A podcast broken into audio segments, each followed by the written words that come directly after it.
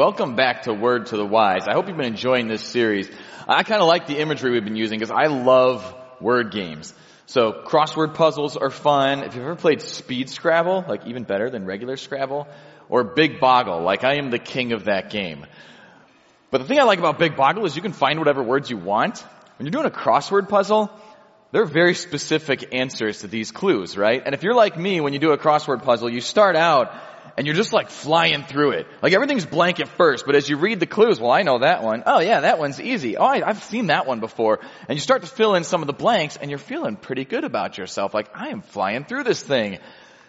But then as you keep going, well, I don't know about that. I'll, I'll just come back to that one later. And very quickly, your brain grinds to like a complete halt, right?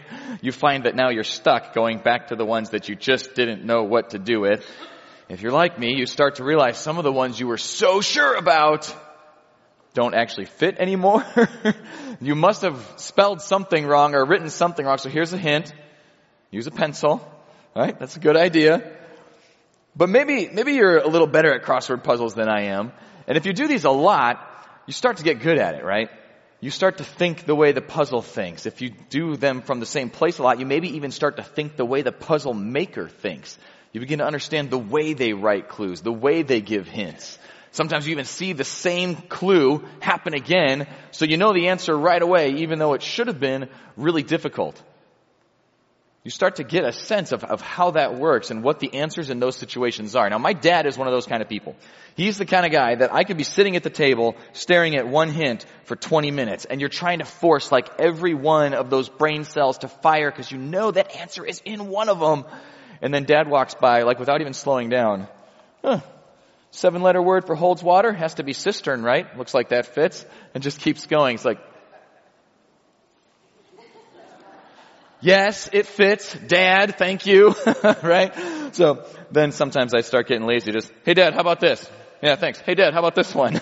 right? Just cause bam, he's got the answer. And look at this. I'm even doing easy crossword puzzles that, that my wife gave me. But sometimes life is kind of like living a crossword puzzle. You know, there's challenges that we hit, and sometimes, especially when we're younger, we just charge right through those things. You know, we all have to admit that when we were teenagers, we think we know a lot more than we actually do, and kind of by the time, maybe just even when we're in college, we start to realize we don't know as much as we thought. Then you get your first job, you get married, you have your first child, and you realize how tricky some of the challenges in the world are. You realize some of those places you were using pen might have turned out to be some really bad decisions. You know, I remember when we first brought our first child home and I'm thinking like, I mean, I've seen this on TV. How hard is it to rock a baby to sleep? Thank goodness that grandma was there the first few nights and Grammy came when grandma had to leave. Because then we begin to realize that some of those people in our lives, our parents, our teachers, our mentors, even God, know a lot more than we thought. And there's places where they can just walk in, like my dad with that puzzle, look at what's going on in our lives and say, bam, I've got the answer for you. I've got a piece of advice that's going to be perfect for this moment. So today, as we continue in our series, Word to the Wise, that's one of the pieces I really want you to hear. The idea of someone who cares about you giving you advice. Because in today's proverb, the elder Solomon is sitting down with a younger man to try to give him some perspective, some advice that will help him to have a successful marriage for a lifelong track of wisdom. I don't know where the questions, I don't know where the song is. Well, can I ask you a question, the first one? Right.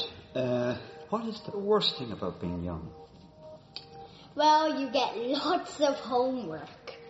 It's also pretty. It's they're like in the in the middle, like in Hmm. in, school, like in the middle of bad and good. Oh, What is the worst thing about being old? not being able to do things that you could do when you were young. Um, Like, uh, you can't bend down and get stuff on the floor. Well, I can still do that, but the problem is your body gets a bit stiff. Uh, I know it hurts a lot when you try Yeah. to bend down when you like. are That's right, yes. You might get sick more often. Hopefully I don't. But that's the problem. That's pretty bad. It is pretty bad. Do you wish you were old? Maybe, like, so I was old and I, so I can like buy stuff for my own and have be and have been married, but that'll be you. Do you wish you were young? Why? Uh, well, the problem about uh, the great thing about being young is you have more time. You have more time to do things. I could play games, which I did. I used to play cowboys and Indians. Yeah, that's what I play. Do you? Yeah. That's what I like about being young. I could use my imagination more. That's sad story. You can't do that anymore. Well, I could be an, uh, an older cowboy. I might do it yet. Will you fall in love? And what will it be like? I don't know. Like, we'll have babies, it'll be like fun. I'll have to change. Even though I'll have to change his diaper, it'll be fun. Ah, But what about if he cries? Ah, well, I'll just sing like Ed Sheeran to him, like, hmm? Did you fall in love? What was it like? Yes, uh, it was different for me. I fell in love late. And did you get married? No, unfortunately, uh, my my partner she passed away. She died, unfortunately. That was a sad. Yeah, she got sick. I'm gonna cry. No, no, no, don't. No, no, no, no. Ah, no, no. It's these things happen, Sean. That's life. But we we have I have very good memories, very good memories. And you live a lot of the time. You live in your head with memories. You can remember all the good things, and that's the important thing. Well, the advice I would give to you, Sean, uh, is you don't have to be rich to be happy. Do the things you like doing that make you feel good. Because when you're happy yourself, everybody else is happy. To like act normal. Don't be silly. Don't bully lots of people. The people I know in school, like my friend Alex in school, whenever he gets hurt, I hug him. He might not be able to work, but Oh, that's a good advice. Uh, and be yourself. Don't let other people tell you what you should be. Just be as you are. Isn't that true? yeah. And I'm sure your life is going to be very successful. You you have all the right things. You have all the right things to do. All your good friends, and uh, keep those friends going, and keep life going. Oops, there you go. Hmm. You know, I wonder as you watch that, it's so sweet to see the two of them sharing advice with one another. Can you imagine that that was you and God sitting there having that conversation? And I don't just mean like, can you picture God as a kind old man? But what I mean is, do you think of God that way? Like he's kind to you? Do you think of him as being as patient as that guy was, even when the kid is interrupting, as gentle, as helpful. I mean, you can just see in his eyes when he's holding his hand at the end that if this is the only time they talk, he wants this kid to get something meaningful that's going to last. And can you imagine yourself as the kid?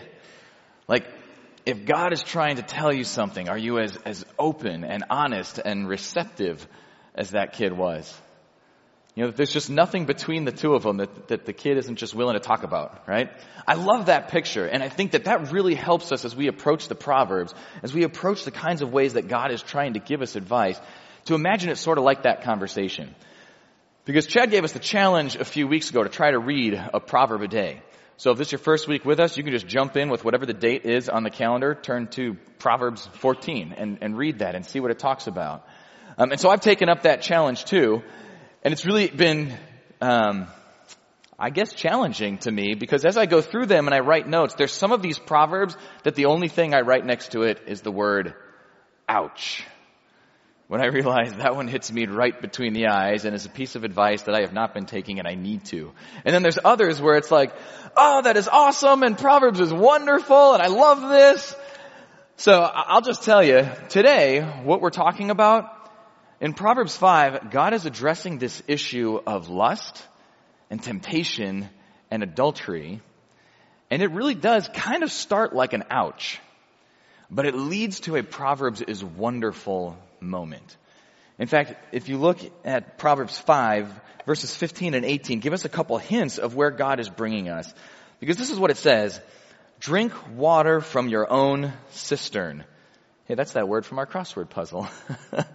Drink water from your own cistern and running water from your own well. Let your fountain be blessed and rejoice with the wife of your youth. Alright, so that's the picture. That's the point that God wants us to get us to. How our marriage relationships can be joyful and refreshed and blessed. And so he's going to give us some warnings along the way about the dangers of temptation that hurt that. And I understand that when we sit in a room this size with as many people as are here, not everyone here is married. Some people may not be married yet. Some people, your marriage may be in the past. Some people, you're wrestling through something right now, or maybe you're married again. And so I would encourage you that I think what God unpacks for us here applies to quite literally sexual temptation outside of marriage. But it also goes beyond that to all of the different kinds of things, whether it's lust for sex, maybe it's lust for power, lust to look good, lust to be successful. Any of those temptations that pull on us, begin to divide us and begin to waste our resources. All of those kinds of things apply in this place. But God does want to specifically talk about the picture of marriage because God cares about you. God cares about your spouse and God cares about your marriage. In fact, throughout the Bible, God actually uses marriage, that kind of covenant relationship, that till death do us part kind of love, to describe His love for us. And so here He's using the image of a cistern, a well running with fresh water to be a picture of marriage. And our word to the wise today is simply that. Drink water from your own well and your marriage will rejoice. Drink water from your own well and your marriage will rejoice. So how do we make our marriages a well of refreshment and avoid wasting the water that makes marriage joyful? Well, I think the first way that he gives us in this passage is to pay attention to the source of the well. Right? A fresh water well is kept pure by paying attention to the level of the water, the quality of the water, and contaminants that may or may not be getting in and out of the water. Like stagnant water always ends up in a bad situation, right? But the idea here of running water, fresh water, living water is what God wants us checking on. So, so I don't know about you, but do you get that report once a year that they mail to you from the township that tells you what the water quality is like in your neighborhood? Every time I get that, have you ever actually read it? Like usually you're probably like, eh, I'm not opening that. So if you actually read it, what it always tells you is there are contaminants in your water. But there's not too many. So we'll all be fine.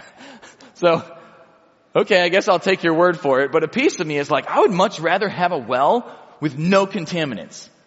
Right? I'd rather have fresh water that has nothing in there that's gonna hurt me, hurt my spouse, or hurt my family because a lot of times our culture treats the family like the marriage and our children are separate. And like if things don't go well over here, I'm sure we'll still be fine over here, but that is not true. And God, part of why He speaks to us about this, part of why Solomon is writing this today, is because the marriage is the foundation for the family. And so caring about your spouse first and paying attention to the source of the well is critical. And so this is what Solomon writes. My son, pay attention to my wisdom. Lend your ear to my understanding that you may preserve discretion and your lips may keep knowledge. Now, if you've got kids, don't you wish it was that easy? I feel like I'm constantly saying, look me in the eyes, focus on me. Like, we just bought a puppy. And I won't even go into that right now.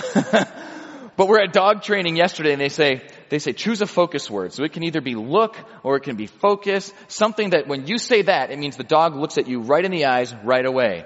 And so first I was telling Shotzi, which means sweetheart, that's our little puppy, look. And then I realized, well, you're not supposed to use common words or it'll confuse the dog. And I'm so constantly telling my children, look at me. I don't want to confuse the dog. We better use focus or something else instead. And yet, how many times, think about like when you were a kid or sitting in front of a teacher or just as a parent, if you just got their attention that first time, how much pain would we avoid?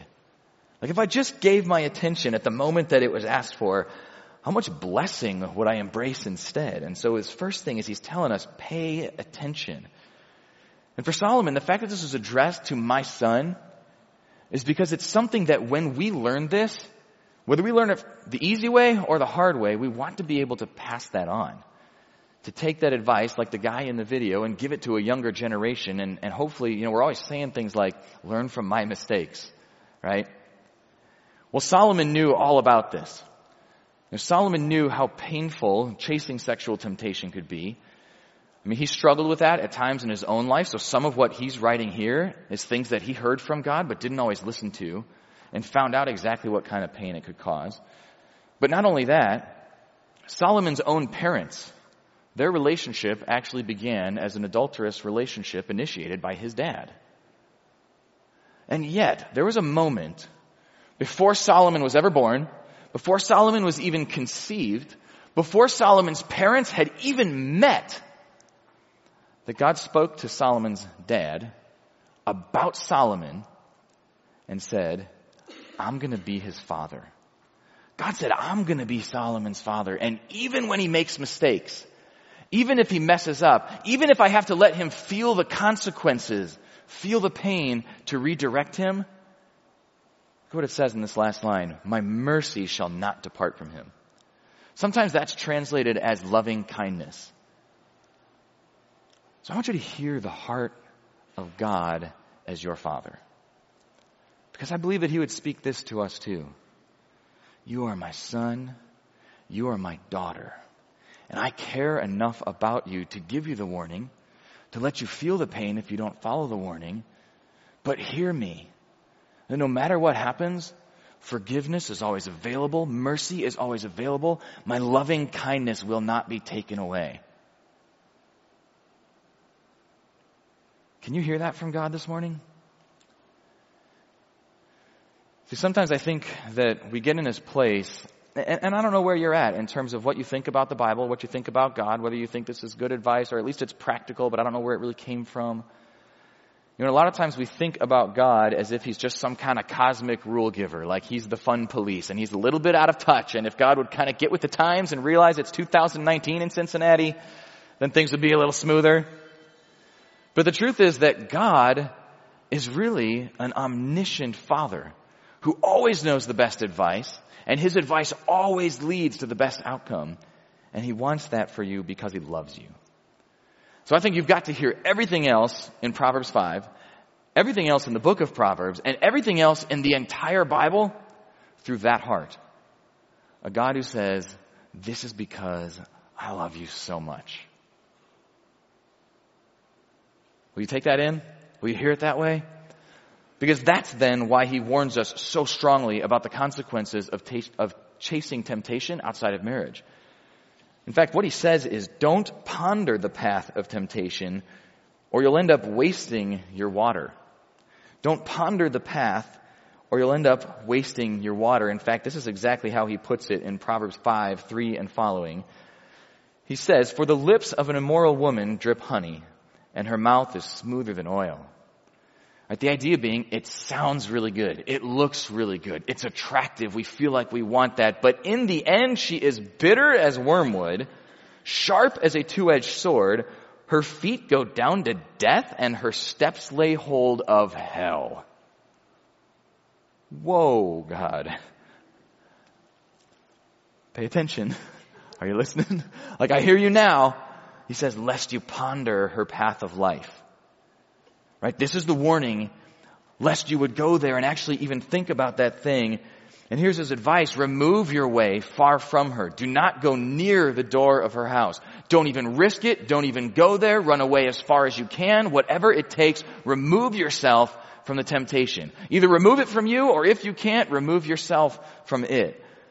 Now one thing we've got to understand about these verses is that you know, just like that video of the, the older man talking to the young boy, this is a picture of a father talking to his son. And so that's why the image given is of the immoral woman. The idea being that this is someone who tries to tempt and drag you away to do something that you know is wrong that is going to end up hurting you. But the opposite is certainly also true. This could be a father to his daughter or a mother to her son, a mother to her daughter, giving that same warning. And so I want to be careful just to point out that this is not blaming women. There is no room here to say, well, it's not my fault. You know, it's what she was wearing or she tempted me or she started it. Right? That's the, that's the mistake that Adam made in the garden, tried to blame Eve when they were both at fault. So just know there's none of that in this passage. This is a picture of two people willingly giving in to sex and a physical relationship outside of the marriage covenant. Now what I think is interesting about this line, lest you ponder her path, that idea of ponder actually picks up very clearly on something that Jesus would teach in the New Testament. Right, so Jesus comes, and there's all these people who are like super religious, and they could check all the boxes, and if this topic that came up, they'd say, don't worry, I have never failed at Proverbs 5, I've never had an affair with another woman. And Jesus says to them, well, you've heard it said that you shall not commit adultery, but hold on, listen, listen to what I'm telling you. Right? He loves them so much that he doesn't lower the standard because he loves them so much and say, ah, hey, we all make mistakes, don't worry about it. In fact, what he says is, you've heard it said, don't commit adultery. I'm telling you, if you even look at a woman with lust, you've already committed adultery with her in your heart. Don't ponder the path. Jesus is saying, don't even think about it. Now that's a different layer for a lot of us. We think, hey, as long as I don't do these things, right? Because I wouldn't want people to find out about this thing. I don't want to risk my reputation if that thing happened. But there's stuff that goes on in here. Or there's stuff that goes on right here that Jesus is saying it's not just the physical, it's a head issue, it's a heart issue, and this matters. So think about that for yourself. Ask yourself, where do I let my mind wander? You know, where are those places, maybe at work, when you're around the opposite sex, when it's late at night and there's no accountability? You know, online with things like, like chatting, social media, and of course, pornography. Now, this one is an interesting one because I've heard it said that, that lust is every man's battle. And in our digital age, pornography is an absolute firebrand for that. But did you know that 40% of pornography users are actually women? And whether that is your particular challenge or not, you know, maybe you hear stuff like this and you say, well, thank goodness I don't do those things. Hey, thank goodness you don't do those things. That is good. But don't lose track of the, the levels and the layers that Jesus is talking about because sometimes it's just as simple as sitting around and fantasizing, sitting around and daydreaming what it might be like to have sex with that other person. Or maybe even more simply, what it would be like to just go out to lunch with them. Or maybe if I was married to a guy like that, he would be kinder to me, or, or he would be gentler with me, or he would be nicer to me. Right? All of those things are pondering the path. Because when you look at affairs that happen, as common as that has become, it usually doesn't start with, you know, I'm really happy in my marriage, but I've just, I think I'm going to have an affair. Right, usually what happens is there's something going on in society, there's some entertainment or media that you're putting in, there's something that starts to drag you away to enticement, there may be something in the marriage that's hurting. There's a stress. There's an argument. There are outside forces. You know, things that you don't control that aren't even necessarily wrong between you and your spouse, but there's circumstances of life that have become painful and it begins to fracture the relationship and we begin dividing our attention. We begin dividing our resources of love and time between our spouse and something else that we hope fills that need. And the reality is it won't fill the need. The reality is even your spouse can't fill all of your needs. They are just a person too. That the baseline underneath all of this is that we actually need God to be feeding into us. And a few years ago, I, I met a couple who are um, were good friends of ours, uh, Jim and Donna. And as I looked at Jim and Donna from the outside, it seemed like everything was fine. But it turns out that uh, Jim traveled a lot for business, and Jim was extremely successful. He was the top salesman at the company that he was at, and so he traveled a lot because more travel, more sales. And you would never would have known it from the times that he was back on the weekend and sitting with us at church. But Jim was struggling with temptation. And when he was on the road and he was far from his wife, those were the times that temptation was the strongest and he was giving in. And he was giving in repeatedly and he was giving in on a regular basis. And it wasn't until it all kind of finally came out that Jim admitted that he thought this was only hurting him, if it was even hurting him because there's some of it that he really liked. He thought it had nothing to do with his wife or his two sons as long as they didn't find out. And what he realized was, of course, when they found out, that was extremely painful, but he also realized that even during that time, because of the way that he was dividing himself, he was giving less time, less attention, less care to his family. And he felt all of the pain that Proverbs 5 describes. And you can see some of it in verses 9 through 11 right here.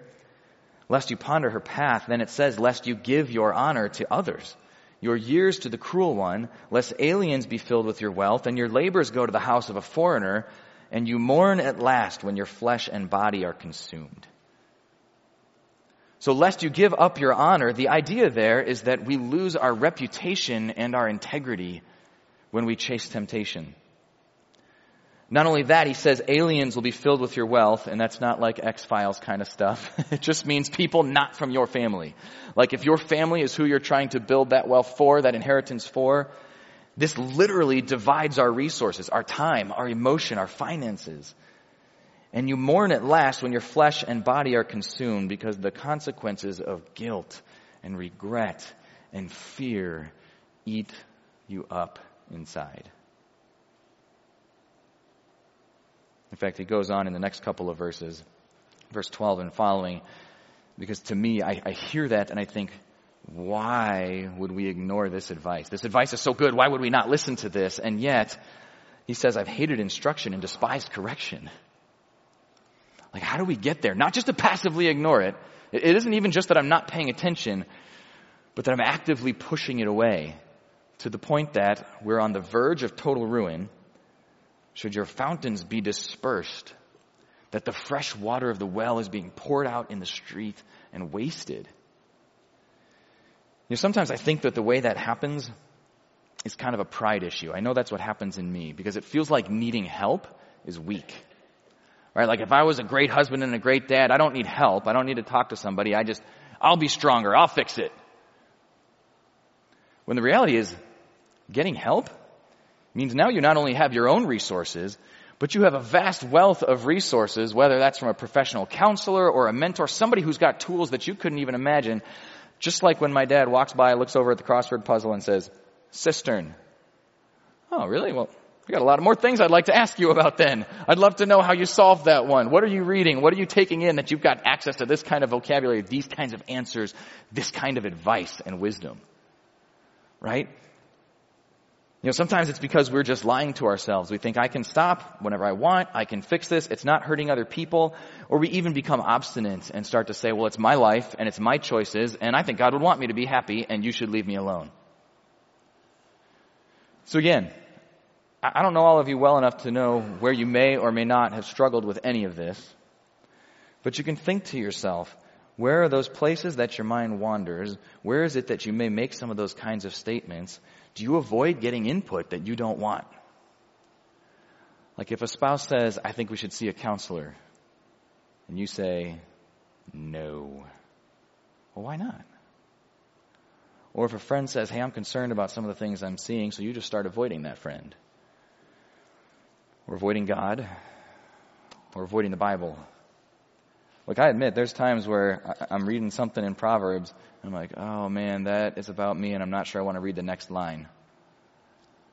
But the truth is, if it is the truth, it's exactly what I need to hear, right?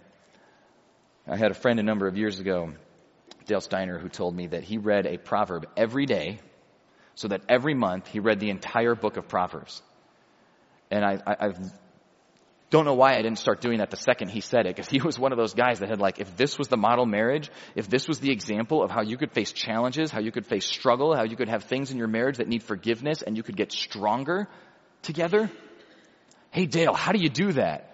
And he would tell you it's because he read Proverbs all the time. Because it's so practical and it gave him exactly the advice that he needed. So that if for any reason he was getting off track or he was forgetting, he would open this book and it would remind him, hey, Drink from your own well. Oh yeah. Okay. I'm focused. I'm on it. In fact, I found a great quote from C.S. Lewis about temptation that has really uh, come to be an interesting one for me. Because he writes this book, Mere Christianity, where he's trying to process how to live that Christian life. And this is what he wrote. He said, a silly idea is current that good people do not know what temptation means. Alright, so he's gonna break down that it's not like it's good and bad. And some of the things I've said today, oh, there are bad people who do that, aren't there? Now the reality is it's just, we're people and temptation is real. And this is what he says. So there's a silly idea that good people don't know what temptation means. This is an obvious lie. Only those who try to resist temptation know how strong it is. A man who gives in to temptation after five minutes simply does not know what it would have been like an hour later. That is why bad people, in one sense, know very little about badness. They have lived a sheltered life by always giving in. Now listen, C.S. Lewis is not like wagging his finger at you. I know this is one of those passages, one of those chapters that can feel that way. In fact, if you read his stuff, he'll talk to you about his own struggles. He'll talk to you about how he was trying to overcome that, what that looked like for him, what he was praying about, what he was reading.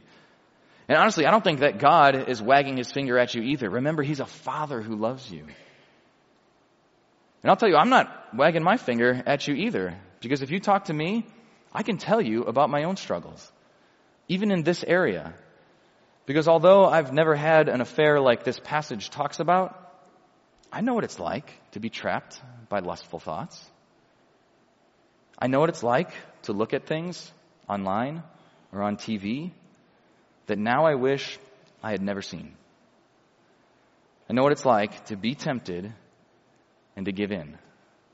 To deny, to rationalize, to hide, to pretend that I'm going to fix it because I don't want to do this thing, and to try to keep it to myself and end up with guilt and regret stuck in that trap. I know what it's like to have that as a single person and feel like I should stop before I get married, and to bring that into a marriage and realize how it not only hurts me, but it, it hurts my family.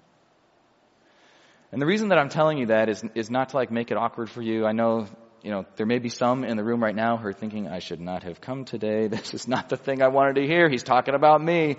But the reason I do share this with you is because I also know what it's like to escape that trap. Because the reality of a trap is that you cannot get yourself out. If you struggle against the trap, it gets tighter, it gets worse, it gets more painful. You know, and maybe this particular issue isn't as strong for you, but it is that, that lust for power, that lust for beauty, that, that lust for success. There's something that controls you and divides your attention, and it's not just hurting you. Whether you've felt it yet or not, it hurts you and it's going to hurt your family. In fact, my wife and I even went to see a counselor and I discovered that underneath all of that for me, the strongest thing that was controlling me was actually a fear of failure. And it's part of what kept me from stepping into the light to say, hey, I actually want to work on this stuff. I actually want to work on my anger too and my anxiety too is that I felt like it would mean I had to admit that I didn't get things right the way I wanted to. And I can tell you, it is hard to step into the light, but it is worth it. So if you're sitting here this morning on any of those issues, or maybe something that comes to mind for you that I haven't even mentioned, and you're feeling like, I wish he would just stop so I can leave, can I just encourage you? Like today could be a day to step into the light. And there's hard work to do, but it will be worth it. Because Proverbs 5 is talking about a God who breaks open the trap. He rips it to pieces and he sets captives free. In fact, one of the first things that Jesus ever taught when he came here, God in the flesh, saying, I want you so clearly to hear my advice. I'm going to stand right in front of you. I can shake your hand. We can hug when it's over. I'm going to tell you I love you. I'm going to tell you I forgive you. I'm going to tell you about mercy. I'm going to tell you about love. One of the first things he ever taught was, I have come to set captives free. See, that's the God that we're talking about. That's the Jesus. And who he sets free is free indeed. And I can tell you, I know what it's like to be set free. To move from secrets and self-centeredness that we are just not built for, to rejoicing in what and where God has put me, who he has put me with. I know what it's like to have a spouse who forgives and to share hope together for a future that God believes is worth it. In fact, my wife and I just celebrated 13 years of marriage a couple of weeks ago. And it was incredible as we just sat down over dinner to remember all the things that God had done in our lives.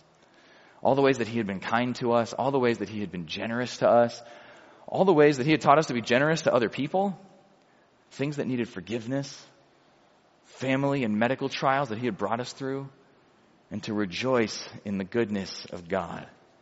And that's why I really love the last part of this proverb when God says, rejoice in your own well. You see, the picture here is so powerful because God doesn't leave us with all this warning and this drag you to hell and all that kind of stuff. He says, but listen, because I have something good in store for you. And even if you've missed it on every step along the way to this point, hey, God would not write this if there couldn't be course correction. God would not write this if it couldn't get better. If the only purpose was to tell you you were bad and leave you there, why bother? But he writes this because forgiveness, healing, joy are available. He says, drink water from your own cistern, running water from your own well. Hey, are you feeling thirsty? Are you feeling distant? Go to your spouse and say, time for a date night. We need to put some time together to put the joy back into our relationship, to rejoice in what God has given us, to become stronger with His help. Because I tell people all the time, the best thing for a marriage Counseling is helpful. I'm going to give you a couple other things in a minute, but the best thing is if he goes and talks to Jesus and you go and talk to Jesus, he's not going to tell you different things. And when you come back together, then Jesus brings unity like you've never seen before. He says, let them be only your own and not for strangers with you. Let your fountain be blessed and rejoice with the wife of your youth. See, now we can begin to really tell the difference between the fool and the wise person. See, the fool despises correction. They're willing to ponder the path of temptation, and as soon as they start thinking about it, it starts leading them that way. They end up wasting resources until they find themselves in total ruin and death. Show of hands, who volunteers to be the fool? good, very good. You're paying attention, right? Because that's what the wise person does. They pay attention to a wise counselor, to the writing Solomon gives us from God himself. And I can tell you one of the best things I've ever done in my life, I recommend this to everybody, find a mentor that you trust. Someone who can bring God's perspective, someone who can love you when you make mistakes, someone who can call you out on attitudes and actions, someone who you're actually willing to take their advice, right? Is so helpful. The wise person removes themselves from the temptation invests their resources back into their marriage and their family, and they end up blessed, joyful, enraptured, and satisfied. In fact, if you go on to read, we haven't covered all the verses from chapter 5, but if you go on to read them, it includes the physical joy that you share together with your spouse. But it's got to be more than physical, right? Because that doesn't last. But here's the reality. I want to give you a few things that, that Horizon actually has coming around the corner because we believe that God cares about your family and your marriage, and so we do too. And so just a few of the things that are coming up. One of them is that this fall we have three family nights in August, September, and October. And all of those are built around encouraging your family, how you relate with your kids, and encouraging your spouse, how you relate with your spouse. And so I would highly encourage you. More details are, I think, in the program today. They are coming about that. So watch for those because um, I know exactly what's coming, and it's going to be really good. You know, another thing, just for the guys, I would tell you, is watch for our next round of Authentic Manhood this fall. We've done um, different programs like that for years, but a couple rounds of what we call Authentic Manhood recently. And this is so valuable for helping you become a better dad, a better man, and a better husband, whether it's at home, at work, wherever it is. And this season is, I think, a really cool one, really powerful that sometimes we run from, but take my word for it, it's worth it because this round is called A Man and His Traps. And it's not just the sexual, although we'll cover that too. But the idea being, if I want to be the best that I can be, if I want to have the best success I can, what are the pits, what are the, the cliffs, what are the things that I'm about to fall off of that if God just showed them to me, if I pay attention to that advice, then I end up more successful. So that one's just for the guys. And then another one is um, Family Life has something called a weekend to remember. And they actually come to Cincinnati and do this weekend where it's like an intensive weekend, a lot of fun, just you and your spouse. Perfect thing, whether you're trying to go from bad to good, good to great, or just have a weekend getaway to enjoy each other. My friend that read Proverbs that I mentioned always went to these, constantly told me how awesome they were, so I never missed a chance to recommend them to other people. and my wife would say, hey, we should go to that thing. And I would say, I don't need help. right? We're good. We're fine. Let me just tell you, I have since then been to a weekend to remember, and it is awesome, and it is worth it. So don't listen to me. Listen to Dale Steiner. this is a good thing. Um, they do them all over the country all year round, so you don't have to wait till February. But there is one coming to Cincinnati again in February. Um, and then I would say the last thing is just counseling. A professional counselor, especially coming from a God-centered perspective, can give you so many tools that you just don't even know are available to working on your relationship and building joy into your marriage so that you can drink water from your own well and have your marriage be refreshed. You know, Jim and Donna, who I mentioned to you before, they would tell you that that is possible. Because to be honest, actually by the time I met them, they had worked through all those problems. They decided they wanted to be people who didn't give up. And they had actually become leaders in our recovery ministry, helping other couples understand how they could rebuild marriages how they could actually look at their own marriage, drink from their own well, and have their marriage be refreshed. And so in just a minute, the band is going to come out. In fact, I'll invite you guys out right now. Because we want to be able to have those kinds of marriages and be those kinds of people. And I know that whatever your story is, the only person you control is you. As much as you may want to feed into a relationship, it may be that the person on the other side isn't, but you can still choose to be a person who does not give up.